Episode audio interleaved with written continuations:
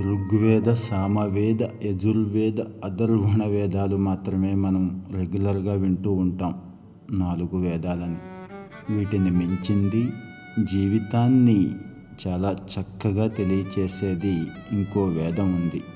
అదే పంచమ వేదం మహాభారతం. మన జీవితానికి అత్యంత దగ్గరగా ఉంటుంది కాబట్టే ఒక మనిషి ఒక సమాజం ఎలా ఉండాలి ఎలా ఉండకూడదు ఏ సందర్భంలో ఎలా ప్రవర్తించాలి ఏ తప్పు చేస్తే ఏ రకమైన పనిష్మెంట్ అనుభవించాల్సి వస్తుందో కూడా కొన్ని వేల సంవత్సరాల క్రిందటే కళ్ళకు కట్టినట్టు చూపించింది కాబట్టి అది పంచమ వేదం అయింది. ఇందులో ఉదాత్తమైన పాత్రలు ఆ పాత్రల ద్వారా మనం తెలుసుకునే అద్భుతమైన విషయాలు ఎన్నో ఉన్నాయి. అలాంటిదే ఈ భీష్ముడి ఉపదేశం కూడా. మహాభారత యుద్ధం సమాప్తమైంది. దగ్గర వాళ్ళు బంధువులు సన్నిహితులు అందరూ చనిపోయిన తర్వాత తీవ్రమైన దుఃఖంలో ఉండి ధర్మరాజు కుమిలిపోతున్నాడు. ఈయన్ని అంపశయ్య మీద ఉన్నటువంటి భీష్ముడి దగ్గరికి శ్రీకృష్ణ పరమాత్మ తీసుకువెళతాడు. ధర్మాన్ని నిత్యం మనసులోనే నిలుపుకునే భీష్ముడు ధర్మరాజులో పేరుకుపోయిన శోకాన్ని తన ధర్మ మార్గం ద్వారా తొలగించగలడనేది కృష్ణుడి ఆలోచన కావచ్చు. ఆనాడు భీష్ముడు ధర్మరాజుకు చేసిన బోధ ఈనాటికి కూడా కలియుగంలో ఉన్న మనకు కూడా ఎంతో ఉపయోగపడుతుంది.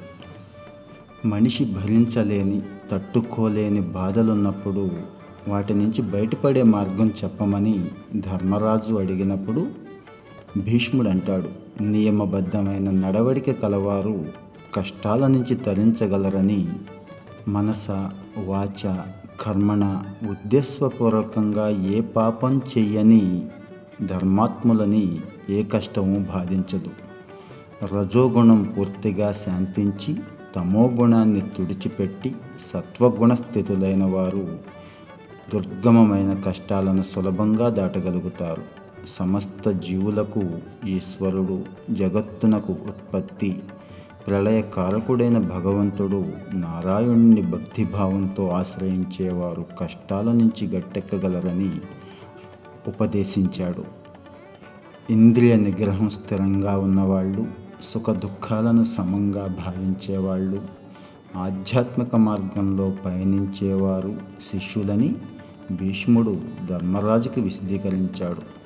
సత్పురుషులనేవాళ్ళు ఎప్పుడూ సత్యం అనే సనాతన ధర్మాన్ని అనుష్ఠించాలని సత్యం మాత్రమే గొప్ప యజ్ఞమని ధర్మాన్ని కాపాడేది సత్యమే కనుక మానవుడు సత్య తత్పరుడు కావాలని భీష్ముడు బోధిస్తాడు.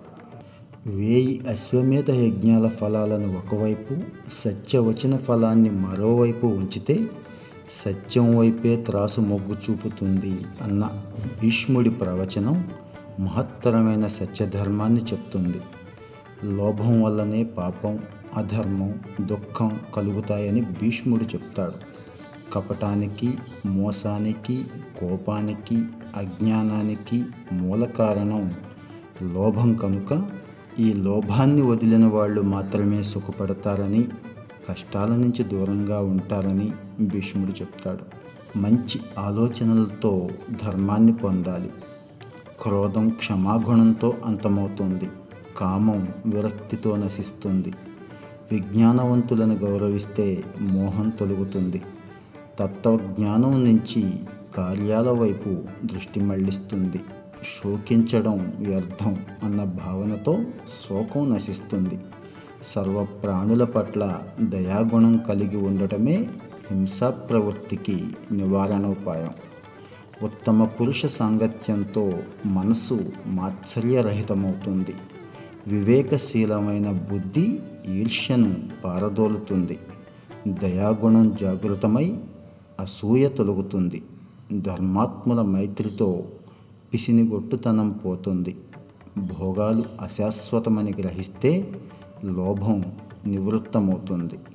సంయమనంతో ఆశను జయించాలి సంతృప్తితో తృష్ణను జయించాలి ప్రయత్నంతో సోమరితనాన్ని శాస్త్ర నిర్ణయంతో విపరీత తర్కాన్ని శౌర్యంతో భయాన్ని విడిచిపెట్టాలి.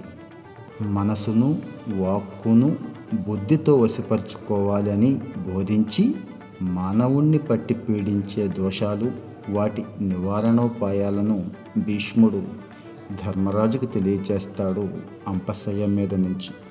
ఎంతో పాండిత్యం ఎన్నో సంవత్సరాల అనుభవంతో భీష్ముడు చేసిన బోధనలు అర్థం చేసుకోవాలి.